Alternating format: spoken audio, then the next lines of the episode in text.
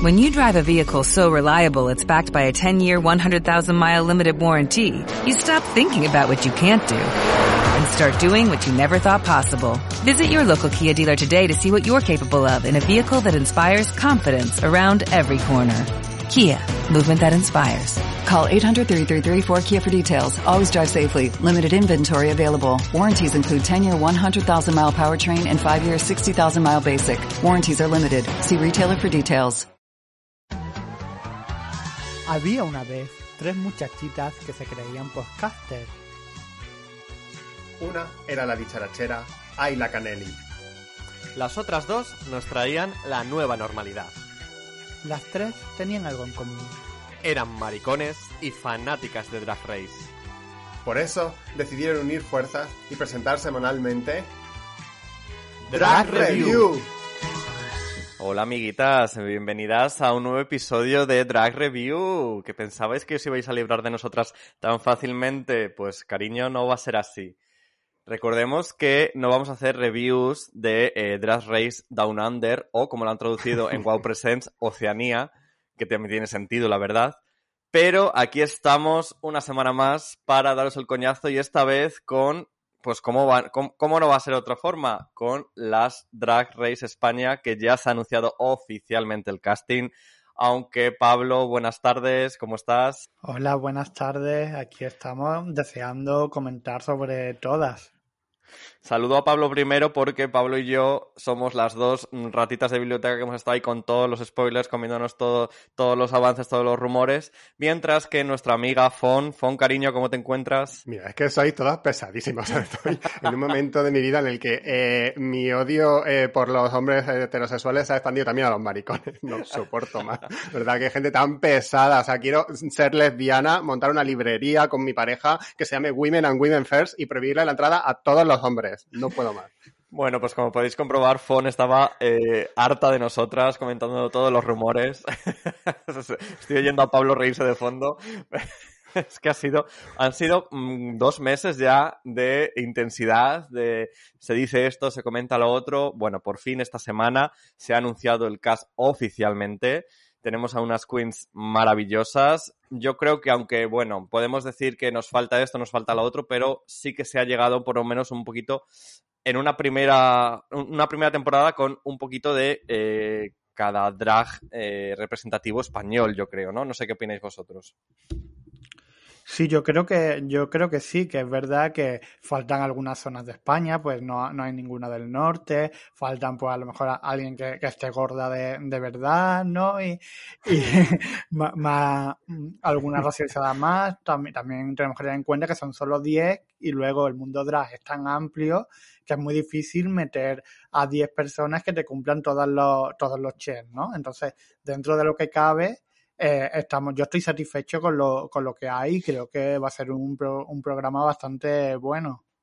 Yo estoy sorprendido además de que mm, en general, bueno, en general creo que no he visto ninguna discrepancia, que haya tantísimo consenso en positivo, porque como es algo que es tan difícil de encontrar en casi ningún tema, y creo que en general todo el mundo está bastante contento con el casting, de lo cual me alegro mucho y que espero que esta, eh, este universo que se ha creado de paz y tal, además sobre todo era en un día en el que todo el mundo estaba en Twitter hablando de fascismo y todo el mundo que no era maricón eh, o LGTBIQ+, estaban peleándose por cosas del fascismo y tal, no sé qué, la Comunidad de Madrid, estamos hartos. Y en, en este universo micro, microcosmo en el que nosotros estábamos, era un día como de paz y amor, entonces, pues yo contentísimo de eso. Yo creo que además es como una especie de comunión colectiva, ¿no? De, sobre todo de los maricas españoles. Estamos todos como muy a favor de obra, eh, estamos como deseando apoyar a todas las queens. De hecho, es que yo lo comentaba ayer viendo el capítulo de Down Under, cuando acaba el capítulo, que sale la promo del próximo, del siguiente capítulo, y justo nada más acabar la promo del siguiente, aparece la promo de Drag España, eh, yo me emocioné. O sea, yo, fíjate que la promo ya la había visto, pero aún así me emocioné y, decía, no puede ser. Y an anoche, comentándolo con mis amigos, a ellos les había pasado lo mismo. O sea, yo creo que estamos como en una especie de... Eh, eh, son nuestras queens, eh, las vamos a defender a capa y espada, ¿no? Es como un momento como de orgullo nacional, casi diría, ¿no? sí, ya que no lo tenemos ni con Nadal, que no lo soportamos, ni con eh, ninguno de estos, ni Carlos Sainz, ni Fernando Alonso, nada, pues lo tenemos con esta gente que de verdad sí que son marca España. marca España. Son 10 queens. Entonces, eh, según mis cálculos, al tener 10 queens, intuyo que van a ser 8 episodios de, de la temporada. Eh, todavía no tenemos fecha confirmada, pero se rumorea fuerte eh, finales de mayo. Rollo el, el día 30, que sería domingo, y según dicen las malas lenguas, así a tres media podría arrancar otro mes de suscripción a, pues, a las personas mariconas que quieran ver de las Race España. Entonces, eh, si queréis, ya empezamos directamente con, con ellas. Venga, dale. Venga. Bueno, amigas, pues primero eh, tenemos a una representante, yo creo que sería de- del drag más mm, clásico, ¿no? Como si dijéramos, de, ese drag de, noches, de, de chueca, de espectáculo, de, de todo eso. Es a Puppy Poison tenemos, es un poquito la más veterana, la más veterana también en cuanto a edad, porque tiene 39 años, es la más mayor del cast de, de Drag Race España y bueno, es una gran conocida en las noches madrileñas. Eh, su alter ego es, bueno, su alter ego, como ella dice, su alter ego, sí, sí. Alberto Zimmer es el nombre de, de hombre, como si dijéramos.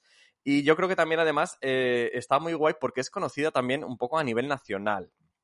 Muchos la recordarán por haber participado en la tercera temporada de ¿Quién quiere casarse con mi hijo? como pretendiente de uno de los del precisamente del maricón de la tercera temporada.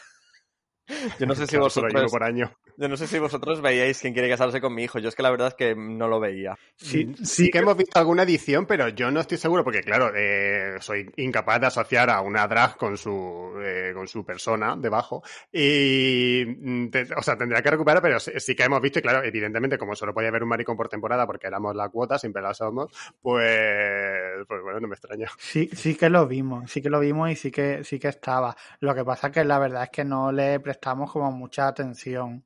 Como... A ver, es porque, también es porque, o sea, soy incapaz de ver un reality y al año siguiente acordarme de más Claro. allá de la ganadora y la finalista. o Y sea, yo sé que al final pues era un pretendiente más, ¿no? Entonces pues, Hombre, pues guay. yo sí, pero- que re- yo sí que recuerdo que fue bastante sonado, sobre todo en mi grupo de amigos, porque obviamente nosotros teníamos ya de verla de, en Porchueca, ella ha trabajado en el Black and White, ha trabajado, trabaja actualmente, estaba antes de empezar en Drag Race y tal, en el LL, por ejemplo. Entonces nosotros sí que ya la conocíamos, ¿no? Y entonces de repente que estuviera en la tele, pues nos hacía como mucha gracia. Entonces, aunque yo no vi lo que es la temporada en sí, pero sí que es verdad que mm, sabía que estaba ahí y de hecho recuerdo que a veces, alguna vez había salido como dragueada incluso, o sea, no solo de eh, como Alberto de hombre, sino que también salía algunas veces dragueada y de hecho, eh, como tuvo como una especie de... eh, de gag, ¿no? Que se le perdió una teta en el mar y con esa teta perdida se montó una gira, la hija de puta, luego, al año siguiente, buscando la teta por toda España.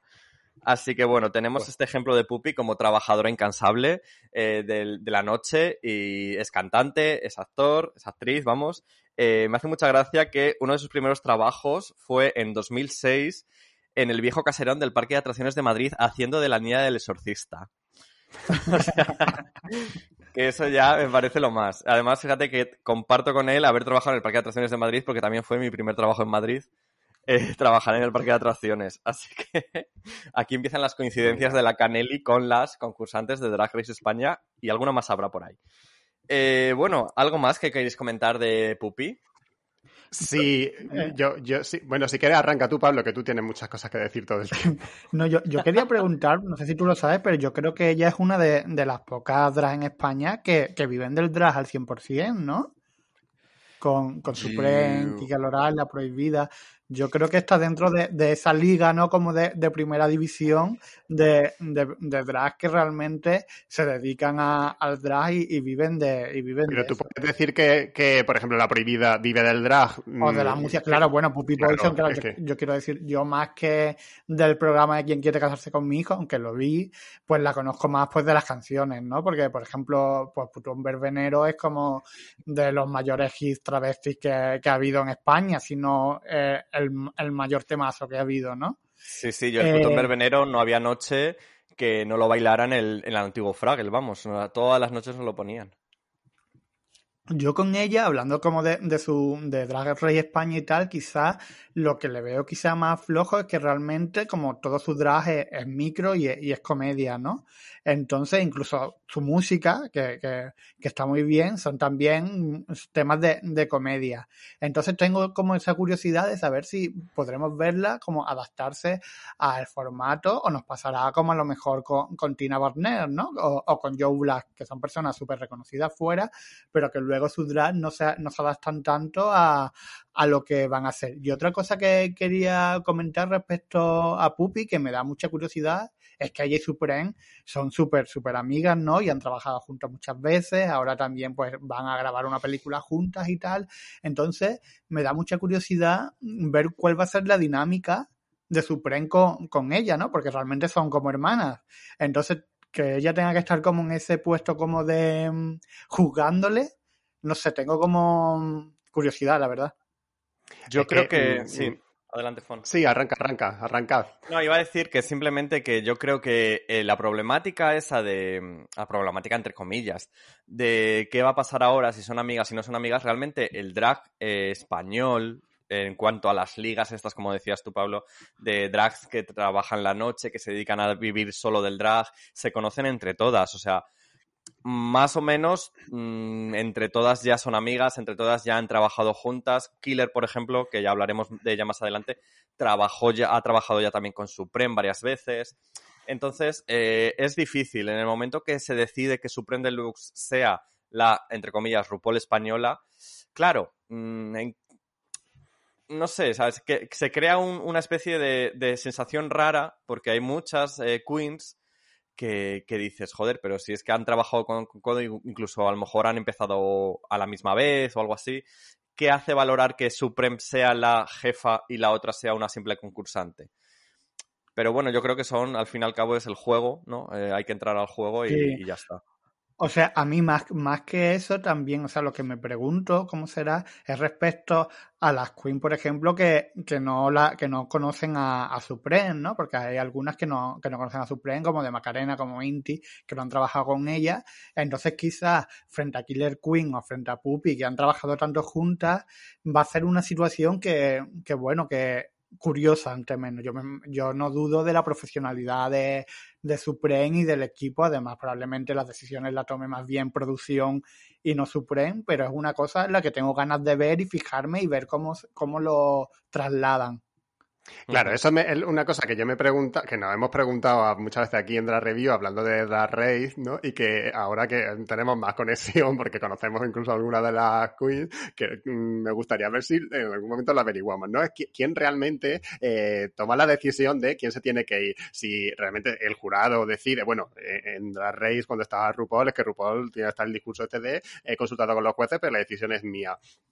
Eh, eh, pero claro, me gustaría saber si realmente los jueces, pues eh, aquí en España se van a eh, juntar a deliberar o realmente hay alguien por, de producción que, que cuando hagan el corte, pues hacer que le diga a esa perra a su casa. Entonces, claro, me, me, gustaría saberlo porque creo que, creo que es muy interesante, claro, sobre todo porque yo creo que eso incluso a, a Supreme, Supreme lo, lo, agradecería porque le quitaría un gran peso de encima de tener que mandar, en, por ejemplo, imagínate en este caso, a tu amiga a casa a la primera de cambios y por lo que sea le sale el, primer reto.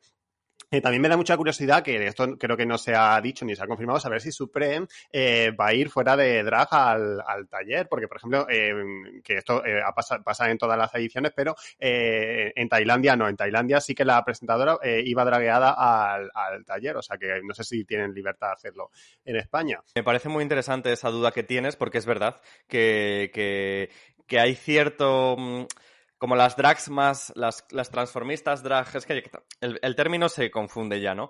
El transformista y drag. Eh, más eh, posicionadas en la noche, quizá, como pueden ser Supreme y tal, sí que son como más recelosas de, eh, de, aparecer como hombres, ¿no? De aparecer out of drag.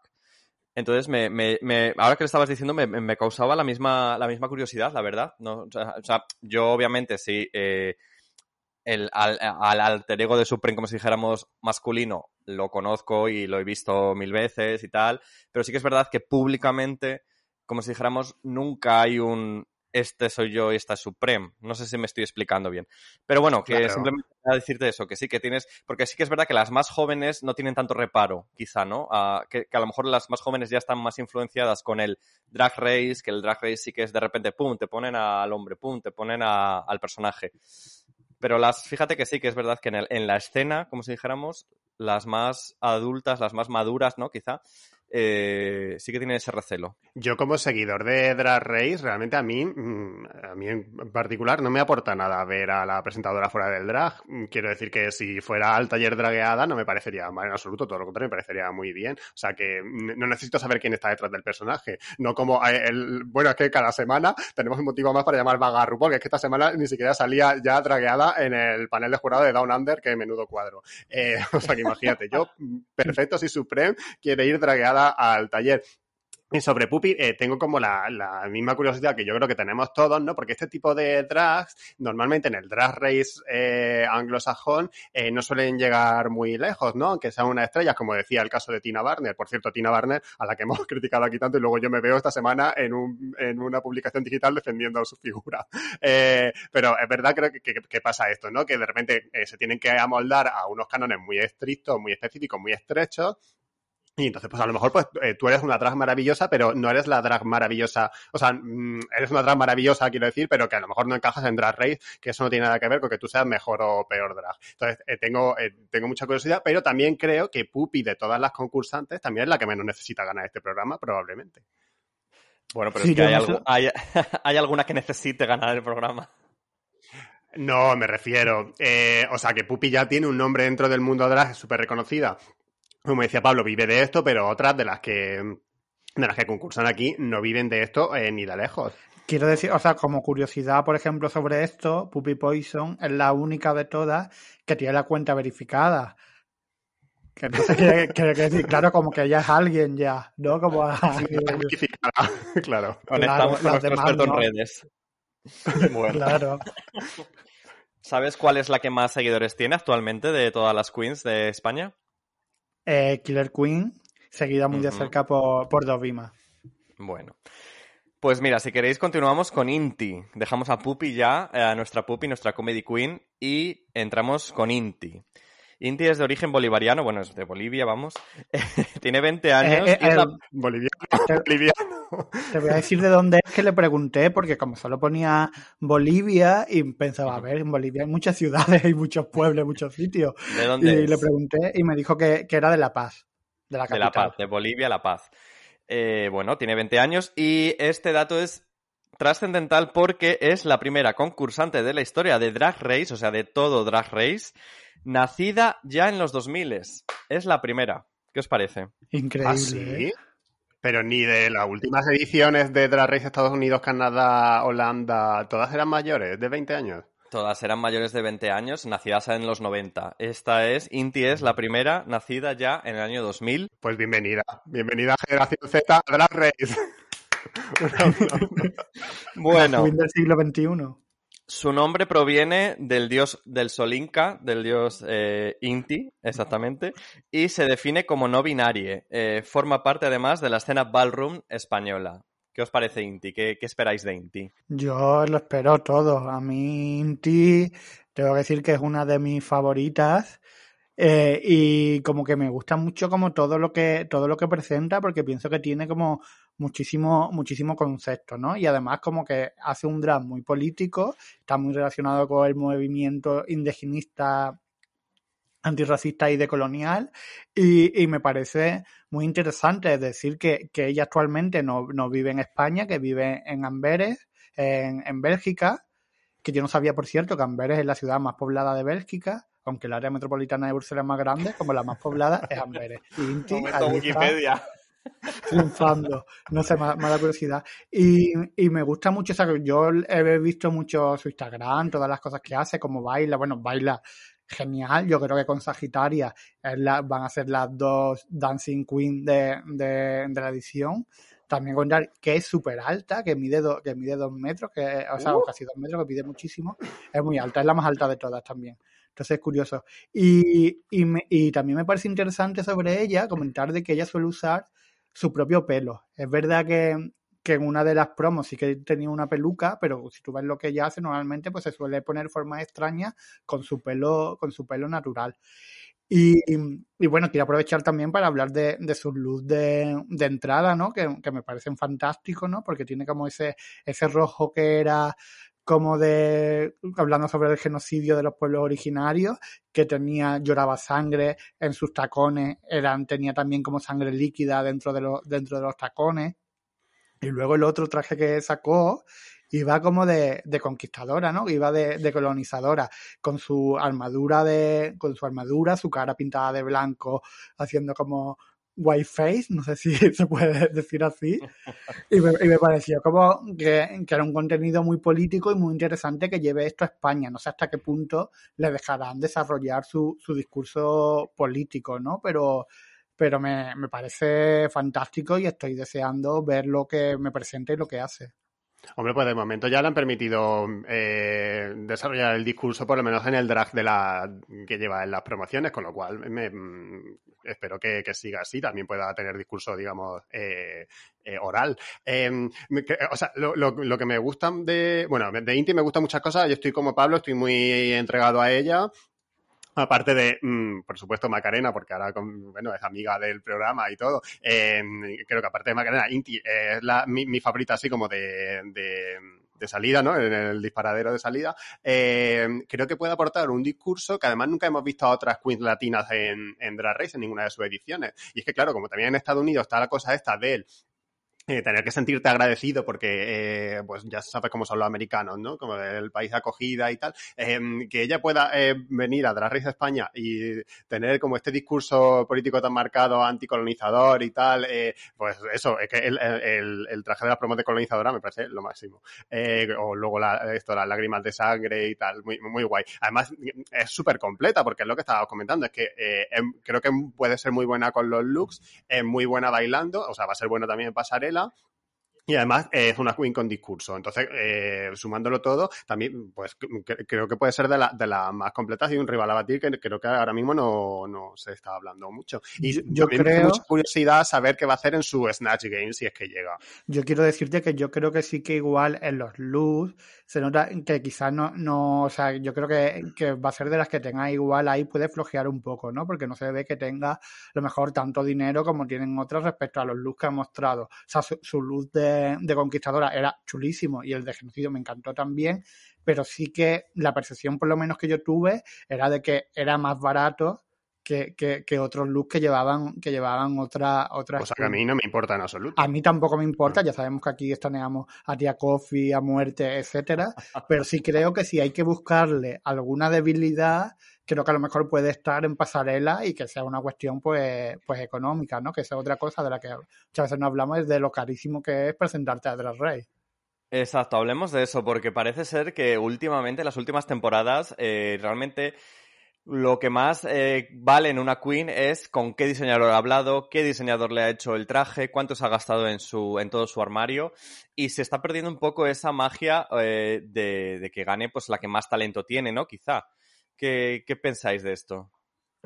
Yo estoy de acuerdo, yo he, he, pensado bastante sobre, sobre este tema, ¿no? Y he pensado que no, no sé si quizá les pondría un presupuesto máximo, que por supuesto lo, di lo, diera, lo diera el programa, y, y, que no te pudieras pasar de ahí, o algo así como por equilibrar a, a, todas, ¿no? Porque al final también es verdad, claro, que si tú tienes como muchísimo dinero y muchísimos contactos con diseñadores tal, pues no es tanto de tú como drag, sino como tus conexiones o, o, no sé, ¿no? O cosas que lo hablábamos en nuestro último draft review hablando de Chichi Devine, por ejemplo, ¿no? Que la pobre pues eh, no, no, estaba al nivel de sus compañeras respecto a moda, aunque era una de las mejores drags que había en la historia de Drag Race y creo que además ahora se nota muchísimo en la relación de Estados Unidos con, con, otras franquicias de, de Drag Race, ¿no? Ahora mismo uh -huh. los, los, looks que usan en, en Drag Race USA pues no tiene nada que ver con los que vimos en Down Under o en Holanda, etcétera, y también es una cuestión de, del dinero que traje. Entonces quizás yo creo que equilibrarlo todo y dar un poco más de espacio a la propia inteligencia de, de la Queen, su manera de crear conceptos tal, con el mismo presupuesto, para mí sería estupendo. Es que yo, yo, realmente creo que en España las diferencias de clase van a ser un poco menos acentuadas que en la versión de Estados Unidos, también por el simple hecho de que en ese país hay más desigualdad que en este. Entonces, mm, creo que por ese lado se va a percibir, hombre, sí que se puede percibir un poco, pero no, no, no tan acentuada, creo, espero por lo menos. Eh, y también espero que el jurado tenga esto presente a la hora de valorar, de valorar la pasarela y que se premien las habilidades más que la calidad por sí de los tejidos, de los trajes que traigan hechos desde casa, que al final eso, pues, eh, la Queen puede pues tiene el talento ahí en el concepto, ¿no? Pero no tanto en, en la ejecución si se lo ha hecho un diseñador. Si os fijáis en muchas de las reviews de YouTube que hemos estado consumiendo estos días todos, eh, hablando sobre lo, el casting, las reviews eh, internacionales se centran mucho todo el rato en, eh, en lo caros o baratos que parecen los looks y las pelucas y tal. Y eso me, da un poco de coraje, ¿no?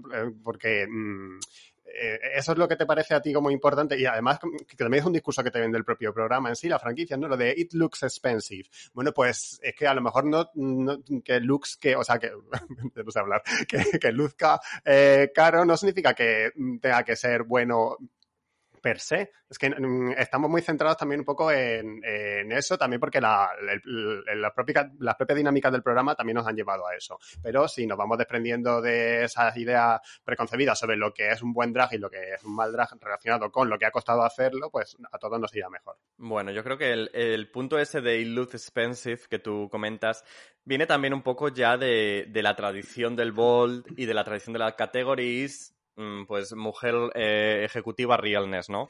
Entonces, claro, el, la, la, la, el realness ese es que tiene que parecer, ¿no? Que tiene que parecer caro, claro, que tiene que en parecer... Una en una ejecutiva, claro, claro no en cualquier no, tipo no, de... Es, es, el ejemplo que te pongo. O sea, también a lo mejor había categories Dynasty. Claro, Dynasty era eh, ir como las de la serie Dynasty, que eran todas eh, ricas y joyones y... Entonces es lo que te quiero decir, que yo creo que ese concepto viene de ahí. Lo que pasa es que sí que es verdad que se ha prostituido un poco y de repente, claro, tenemos la final de la sesión 13. Eh, ¿Cuántos habrá gastado Gottmik en los tres looks que lució en el bol del inicio? O sea, eh, no sé, o sea, una pasada. O sea, creo que les daban, lo, lo contaba Willan en, Willan y Alaska en el podcast del último, de esta última semana lo contaban que como que les habían dado desde producción, que es un poco lo que apuntaba Pablo, como dos mil dólares para que se gastaran en, en el bol. Pero claro, dices es que con dos mil dólares que te gastas eh, en, el, en un pie y en el bolso, ¿sabes? Entonces, claro, eh, creo que me suena, no sé si esto se puede decir o no, si no se puede decir lo corto luego, eh, que a las Queens de España les dieron un pequeño presupuesto al principio. Sí, se puede, yo creo que se puede decir que les dieron, o sea, porque se ha hablado en muchos sitios, ¿no? Que fueron como 500 euros o algo así, pero claro, de nuevo, no era nada relacionado con lo que se, lo que se han tenido que gastar en, en el programa. Es que nada más que viendo lo, los looks de, del vídeo, es que el traje de flamenca de, de Macarena, por ejemplo, yo no sé lo que cuesta, pero un traje de flamenca prácticamente es eso.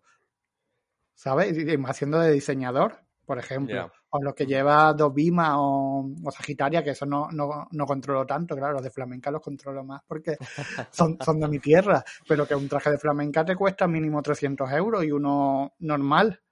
Si ya le añades cosas y tal, te, te, has, te has cargado el presupuesto en un único traje. Ya. Para un vídeo. Bueno, amigas, pues continuamos con Dovima Nurmi. Dovima Nurmi, que viene de Barcelona, bueno, viene, vive en Barcelona, tiene 24 años y eh, sus referencias son el terror y el estilo gótico, como tú, Pablo, cariño. Tenéis algo en común. solo, solo, creo que solo eso. Según su Instagram, es diseñadora de moda y estilista. Eh, y bueno, ¿qué comentamos de Dovima? Me han llegado informaciones Intel de amigas barcelonesas eh, que, bueno, que Dovima en la escena barcelonesa es un poco eh, especial, como si dijéramos, vamos a decirlo así. Pero sí que es verdad que eh, yo creo que desde Drag Review, los tres, tanto Fon como Pablo como yo, mmm, queremos mmm, conocer a las 10 queens, queremos darles el beneficio de la duda a todas, eh, ver qué nos presentan y, bueno, la gente puede cambiar, ¿no? Eh, también digo esto sobre todo por la polémica que sí que se está ya que vamos, que lleva creada ya un tiempo y que además en medios, sobre todo anglosajones, estoy empezando que estoy viendo que está empezando ya a surgir con fuerza, porque sí que es verdad que yo creo que en América incluso están como más concienciados con ese tipo de temas del racismo en cuanto a Dovima.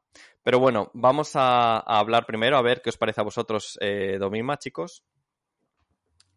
Vale, yo por dar otro dato, comentar que fue compañera de piso de, Sagitaria, que es otra de la que hablaremos luego, y que se supone que, acabaron mal, según cuenta también la, la, Intel, pero ahora por lo que se ve están perfectamente y todas las queens se llevan estupendamente entre sí. Em, eh, el drag de Dovima parece como muy, muy chulo, muy cuidado, todo, muy estético, todo, eh, todo como dices, con esta actitud más que gótica. Yo le veo como ella quiere ser como una villana de, de cine negro o algo, algo así, ¿no? Y una cosa que me he dado cuenta, como viendo las interacciones que tiene ella con sus compañeras en redes y como que tiene ese personaje súper interiorizado, ¿no? Y como incluso en sus propias interacciones con las demás, pues siempre es como la que está todo el día como lanzando un poco de shade, diciendo como que ella va sola, que no tiene amigos, no sé qué. Así que creo que lo, que lo tiene como muy interiorizado y que quizá no sé, no sé si quizá prefiero que hables tú primero y luego comento mi opinión sobre, sobre toda la polémica.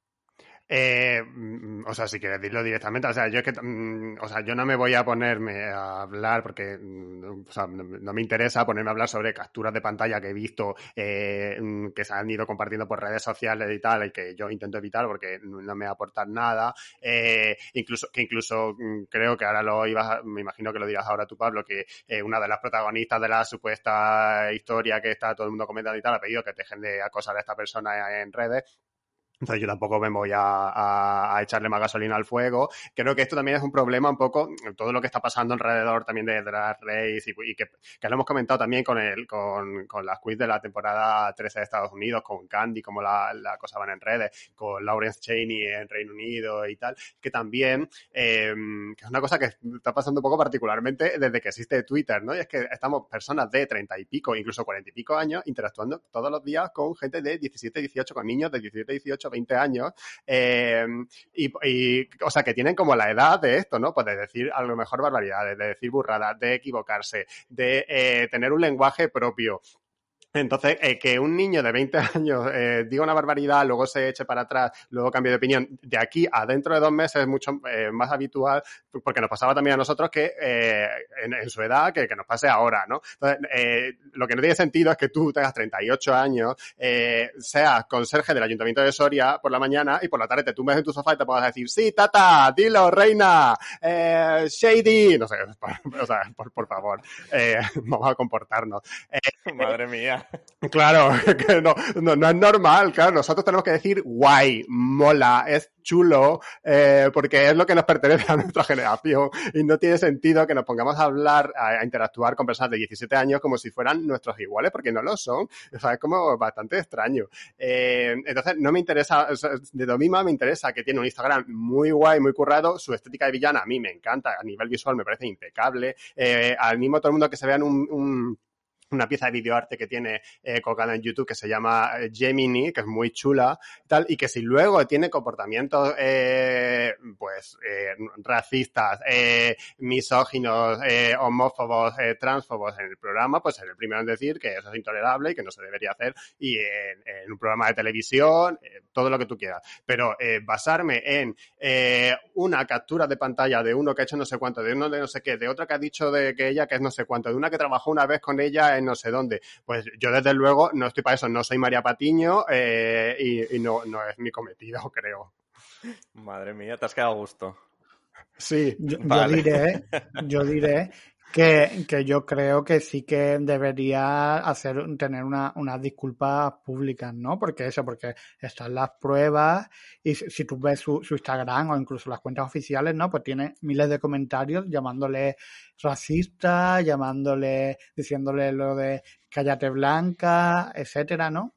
Y luego yo he visto que ella en Instagram sí que ha hecho como un poco de, no sé si como una manera de, enseñar que ella no es racista, como compartiendo contenido de, de post, de a favor de las personas trans, a favor de las personas negras, como en historias de, Instagram, porque ella en las stories lo tiene todo súper cuidado y ella solo pone luz mm, de alta costura, etcétera, ¿no?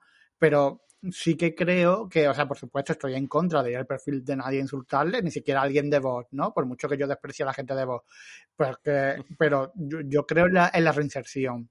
Pero sí que creo que para que la reinserción se produzca, debe de haber como propósito de enmienda, ¿no? Y por eso Pero pienso... reinserción de qué? Reinserción O sea, de, hacerle bullying públicamente a alguien porque le haga ver una actitud racista que ya no entiende que, o sea, yo creo que todo el mundo que ha visto la historia puede eh, tener claro Pero es que- que, lo que, que tú es ignorancia, públicamente no es hacer bullying públicamente. Bueno, ella hizo bullying privadamente, la otra persona lo, lo, lo contó públicamente, entonces ahora que todo el mundo le está atacando públicamente, pues yo creo que debería defenderse públicamente. Y lo que quería decir es que a lo mejor si tú eres una drag anónima, pues te puedes callar la boca y tal, ¿no? Pero cuando tú vas a saltar a la fama mundial, pues igual sí que te fuerza eso a que aprendas a, a deconstruirte tú misma, ¿no? Es algo que, que han tenido que hacer incluso el mismo RuPaul o Michelle Visage, que ven lo que decían antes a lo que dicen ahora respecto a las personas trans, respecto a usar eh, relleno, a la ilusión de la mujer, etcétera. Pues si ellos lo han hecho, pues a lo mejor Dovima Nurmi de Barcelona y 24 años, pues tiene que aprender a hacerlo también y decir, mira, lo siento, yo no que no yo no era consciente de que de que esto de que el racismo a la inversa no existe o que me lo explique alguien racializado, ¿no? Como creo que en el momento en el que tú sales pasas a ser una persona pública tienes que hacer tienes que hacer ese ese trayecto, es como si si fueras político o algo, ¿no? Empiezas a tener una responsabilidad y a la vez un montón de beneficios que tiene ella por participar en esa plataforma, ¿no? Y si tú no quieres tener esa responsabilidad, pues igual quédate en tu casa. Si, si das el paso, Pero qué responsabilidad. O sea, yo es que no, de verdad que no, no soy capaz de comprender. O sea, esta persona no ha hecho nada públicamente eh, de lo que tenga que. O sea, si ha hecho algún acto privado eh, que sea reprobable, pues es- probablemente tenga que pedir disculpas a la gente a la que ha hecho daño en su vida. Pero esto de que porque ahora ya vaya participando en la raíz tenga que hacer un, un proceso de expiación pública por todas las cosas que ha hecho mal de forma privada en su vida, yo de verdad que no lo entiendo. O sea, que. Incluso lo que tú hablabas del ejemplo de- RuPaul y Michelle Visage, esa gente simplemente ha ido cambiando su discurso, morleándolo a lo largo del año. No se han sentado delante de, un, de una story y han dicho, pido perdón por todas las burradas que he dicho de la temporada 1 a la 10. No, simplemente en la 11, por ejemplo, por un ejemplo, eh, han ido, han cambiado su discurso. ¿Que podrían haber eh, pedido perdón por lo que han dicho de la 1 a la 10? Pues, pues mira, a lo mejor estaría estupendo, pero que ya el propósito de mierda se, se percibe cuando han cambiado el discurso en la 11 y desde luego esta chica no ha hecho nada públicamente, o sea, eh, ha tenido las actitudes mm, terribles que podamos com- comentar mm, de forma privada y, y ahora a lo mejor pues ya ha hecho el propósito de enmienda, incluso a lo mejor ha pedido perdón, no lo sé, no tengo ni idea. no, no, no, estoy- no ha pedido perdón, lo sabemos porque lo, lo está diciendo la persona que ha sido agredida. Bueno, pero pedido que perdón. igualmente no tenemos que ir los demás a acosar a esta persona y Eh, convertirnos en lo eso que- estoy completamente de estamos, claro. acuerdo, que lo estoy exigirle lo de las disculpas públicas. Esto también me recuerda a toda esta eh, eh, panda de mm,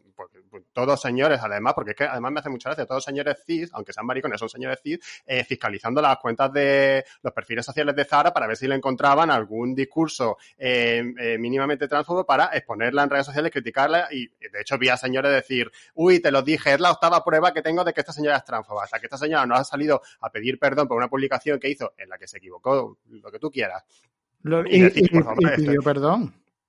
Sí, pero, pero eh, no hace falta ir a acosarla y tirarte meses fiscalizando las cuentas mm, sociales de Zara. ¿Entiendes? No es necesario. Bueno, chicos, estamos eh, enzarzándonos en una discusión que yo creo que va a ser en bucle porque no va a tener fin. Sí que es verdad que la polémica pre-Drag Race eh, se hizo pública, se hizo pública en redes y se pudo ver.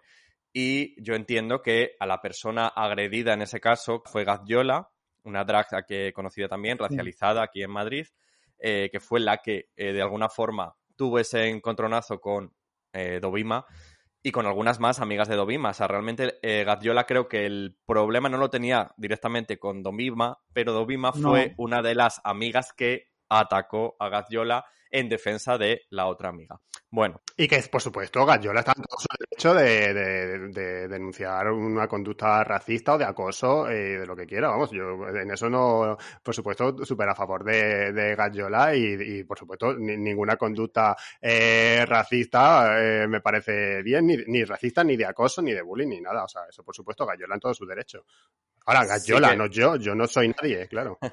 si queréis dejamos el tema aquí ya, porque veo que los humos están poco a poco. Y es que es un debate que realmente ahora mismo no nos compete a nosotros, que simplemente estamos presentando a cada una de las candidatas de las eh, concursantes de, Drag Race. Eh, simplemente como pequeña anecdotilla o, gracia, bueno, gracia entre comillas, claro, eh, solo decir que Gaziola es sister de Arancha Castilla-La Mancha, dentro del Drag Range, que tienen, es como una especie de grupito de drags que actúan juntas y tal, es como una casa.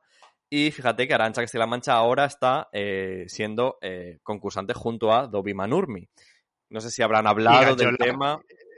Y que Gallola también sale en el último videoclip de Samantha Hudson, el dulce bautizada. Exacto.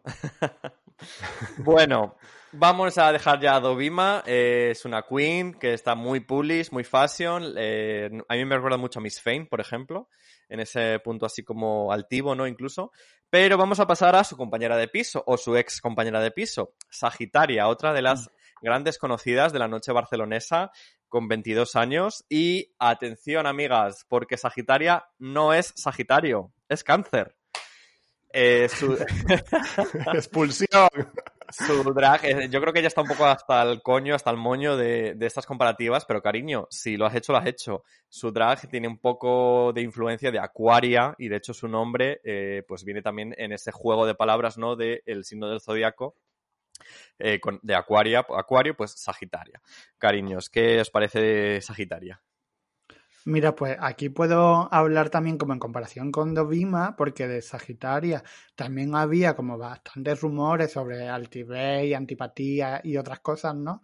Pero Sagitaria como que se está currando muchísimo como cambiar como e, esa imagen, ¿no? Que había de antes. Si tú la ves, está interactuando muchísimo por redes, está intentando ser simpática, está subiendo un montón de, de contenido también más político y está buscando como crear su, su marca personal más allá de, de, lo que se hablaba cuando salió lo de lo del casting. Así que yo creo que, que es como un buen ejemplo de una buena manera de, de gestionar una, una crisis de, de, imagen. ¿no? Claro, y yo diré que, que, para mí Sagitaria, yo ahora mismo es como una de las que veo como clara finalistas, ¿no? Yo creo que ganará Killer Queen, que luego hablaremos de ella, pero creo que junto a ella es quizá el perfil que es más Drag Race, ¿no? Más la, lo contrario que decíamos de, de Puppy, de este tipo de, de drag, que a lo mejor no cuadran tanto, yo creo que todo lo que hace Sagitaria eh, encuadra perfectamente en lo que se busca en, una queen en, en Drag Race. Entonces, bueno, ella baila muy bien, ella tiene muy buena moda, ella tiene, tiene un dominio del escenario bastante bueno, es como simpática, ¿no? Sabe, sabe ser simpática con la gente y creo que también es como que una queen muy, muy internacional, ¿no? Entonces como que ella aporta un poco lo que los seguidores buscan. Y eso creo también que un poco es su punto flojo, porque yo veo a Sagitaria y igual podría estar concursando en Drag Rey España, que en UK, que en Holanda, que en Down Under, ¿no? Y aparte lo que decía del nombre, yo creo también que es quizás su, su punto más débil, ¿no? Porque aunque ella sea un, sea un homenaje a Aquaria, ¿no? y ella tenga, digamos, como su propia estética y demás, es verdad que su maquillaje es muy parecido al que, al que usa Aquaria y que ella físicamente no, como que tú las ves y se parecen, ¿no? Y entonces yo creo que el no tener una marca propia tan que sea tan clara como si tienen Killer Queen, como tienen, como tienen otra, incluso, incluso Dovima, para mí es como su handi, su handicap para ganar, aunque creo que, que va a llegar bastante bastante, bastante lejos ella en el, en el concurso.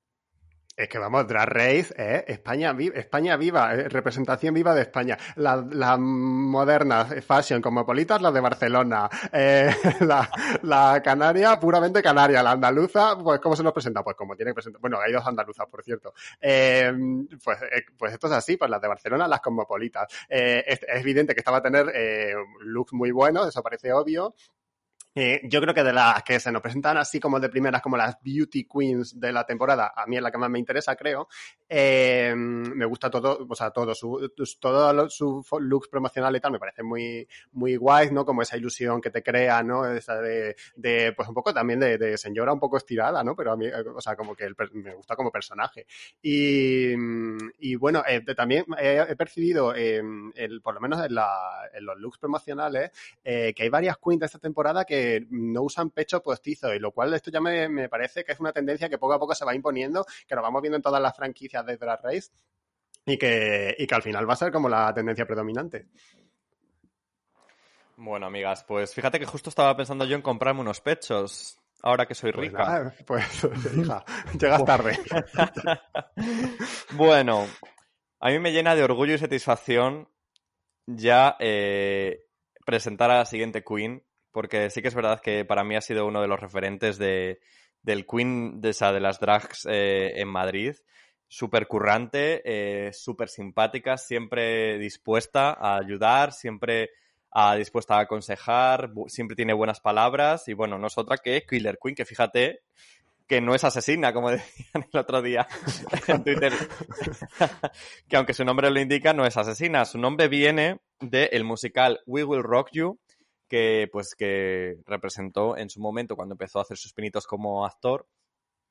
Y eh, le tocó hacer del personaje de Killer Queen, que es uno de los personajes del musical, y decidió pues ya adoptarlo como nombre artístico.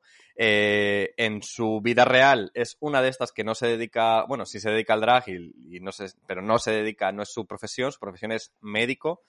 Eh, y bueno, pues es que hablaría horas y horas sobre Killer Queen porque de verdad que es una maravilla. Forma dúo artístico con Ariel Rec, que es Rubén RBN, también conocido. Y sale un poco de esta. mm, de esta cantera, ¿no? De, del, sobre todo Rubén RBN más. eh, del el que trabaje Rita. No sé si llegáis vosotros Sí. a conocer.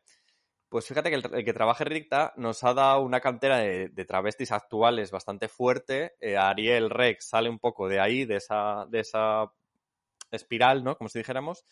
Y eh, hace dúo con Killer. Y yo, de hecho, conocí a Killer a través de, de los vídeos que hacía junto a Ariel Rex, junto a Rubén RBN, de comentando Drag Race. Que además me acuerdo, eh, seguro que me va a matar eh, Rubén si escucha esto. Pero sí que es verdad que yo me acuerdo que empecé, cuando empecé a ver Drag Race, me ponía de vez en cuando los, las reviews que ellos hacían en vídeo en YouTube. Y, y a ver, a mí las cosas que decía Rubén me parecían un poco absurdas, ¿no? En plan, mm, para que os hagáis una idea, como el momento este de Joey J con el Poison Ivy, y, pero que no terminaba de, de ella de ver la referencia del Poison Ivy, no sé si sabéis, ¿no? Sí, sí. Pues Sí. un poco eso eh, le pasaba a Rubén con ciertas referencias de la cultura pop eh, que se daban en, pues en esa review en concreto, ¿no? Y yo recuerdo que Killer Queen le decía, ay cariño, es que eso, y se lo explicaba, ¿no? Entonces yo dije, ahí fue el primer momento en el que el primer contacto que yo tuve con Killer de decir, esta Queen me gusta, ¿sabes? Me gusta, me gusta porque habla muy bien, me gusta también su, su rollo drag, además. Y, y bueno, luego ya, ya os digo, o sea, es una Queen súper cercana, súper amable. eh, seguramente si le escribís por redes os contestará encantada. Y un poco también así como fue surgiendo, ¿no? Esa amistad que, pues con la Canelli, que soy yo.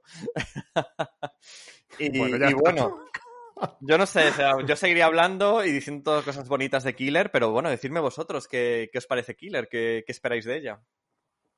Yo la verdad es que creo que tiene como todos los ingredientes para, para ganar Drag Race, ¿no? Porque además siempre en las primeras ediciones la, la super favorita suele ser la, la que gane, ¿no? Como de Vivienne en UK, Natalia Pliacan en Tailandia, en Perú. Normalmente no suelen arriesgar mucho.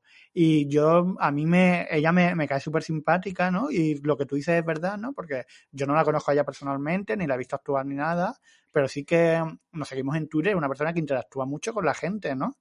y como que mm, como que, que le dedica mucho tiempo a construir comunidad con, con los fans. Me doy cuenta porque, como comentaba antes, ella es la que tiene más seguidores de todas y sin embargo, de todas las que hay, es también la que dedica más tiempo y más esfuerzo a, a eso, hablar con todo el mundo, a ser simpática, a, a responderte si dice cualquier cosa a compartir contenido de otras personas, e- etcétera, ¿no? Creo que además en este caso tiene a su favor esa narrativa de ser médico en la pandemia, que recordemos que, que dejó Latin Como, como Mónica. García. Pues sí, pues sí, pues sí, pues sí. Sí, sí. Entonces, además, eso, pues tiene tabla, tiene talento, tiene dinero para hacer los looks, porque es médico, ¿no? Pues, y, y Bueno, además pero- con su activismo, quiero decir también como que, que, que hace como... O sea, que hace activismo con el drag siempre, ¿no? Siempre tiene como un Ujú. mensaje en lo que hace. Entonces, eso Sí, creo que es- también, que también va a gustar. Que, perdona, Canelli, que te interrumpía. No, que te iba a decir que aunque tú digas que tiene dinero porque es médico y tal, eh, también es muy de hacerse sus propios looks, ¿eh? Y es muy crafty también a veces y Sí, hace looks ella, ella misma sabe muy, coser. muy fuertes. Sí, sí, sí, sí. No, que por eso te decía que, que tiene, o sea, tiene dinero para comprarse los materiales tal, además sabe coser. Eh, o sea, digo que tiene como todos los ingredientes que puedes buscar para la primera ganadora de Drag Race España, ¿no? Como no le veo un punto débil, aunque a lo mejor, por ejemplo, pues, aunque baila bien, pues no puede hacerte lo que te hace Sagitaria o lo que te haga Inti, ¿no? A lo mejor eh, Dovima tiene un look que es más alta costura que el suyo, pero como ella está en un nivel alto en todo. Entonces creo que eso es lo que le va a hacer llegar hasta la final y como además está simpática y se lleva tan bien con todos los fans y construye tanta comunidad, pues va a ganar, es lo, es lo que creo. Pues yo, bueno, eh, todo lo que decís, mm, totalmente de acuerdo. Bueno, yo- hay cosas que, o sea, yo no he interactuado nunca con ella, no lo sé, pero vamos, si todo el mundo lo dice será verdad. Eh, eh, que, pero ojo, que siempre esto de eh, que hay a veces que la favorita antes de empezar, luego llegan allí y de repente cuando aparecen en el taller todas dicen, oh Dios mío, pero Doña Rosé está aquí. Y luego Doña Rosé, pues por lo que sea, no gana. Pero no en O una sea, primera temporada. Eso pasa bueno, ya, más sí. adelante, es lo que es lo que quería decir.